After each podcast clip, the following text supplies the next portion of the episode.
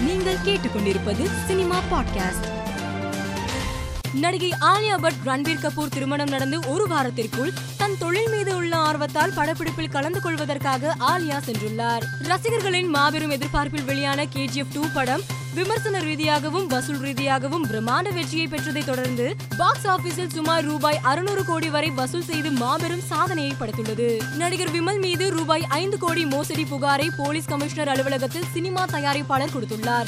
விமல் மன்னர் வகையரா என்ற படத்தை எடுத்தபோது என்னிடம் கடனாக ரூபாய் ஐந்து கோடி வாங்கினார். அந்த படத்தின் லாபத்திலும் பங்கு தருவதாக கூறியிருந்தார்.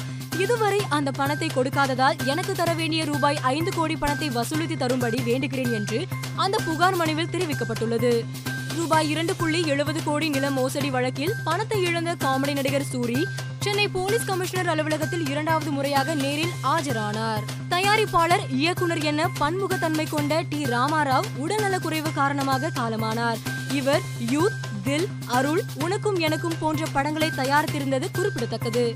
ரஜினியின் கபாலி படத்திற்காக விமானத்தில் விளம்பரம் செய்யப்பட்டதை போன்று கமலின் விக்ரம் படத்திற்காக ஈரோடு செல்லும் ரயிலில் விக்ரம் படத்திற்கு விளம்பரம் செய்யப்பட்டுள்ளது. ரஜினிகாந்தின் மகளும் இயக்குனருமான ஐஸ்வர்யா ரஜினியை வைத்து படம் இயக்குவீர்களா என்று ரசிகர்கள் எழுப்பிய கேள்விக்கு நான் அவரது ரசிகையாக இருந்தாலே போதும் அதை ரசித்துக் கொண்டிருக்கிறேன் ஆனால் அப்படி ஒரு வாய்ப்பு வந்தால் யார்தான் வேண்டாம் என்று சொல்வார்கள் என்று கூறியுள்ளார்.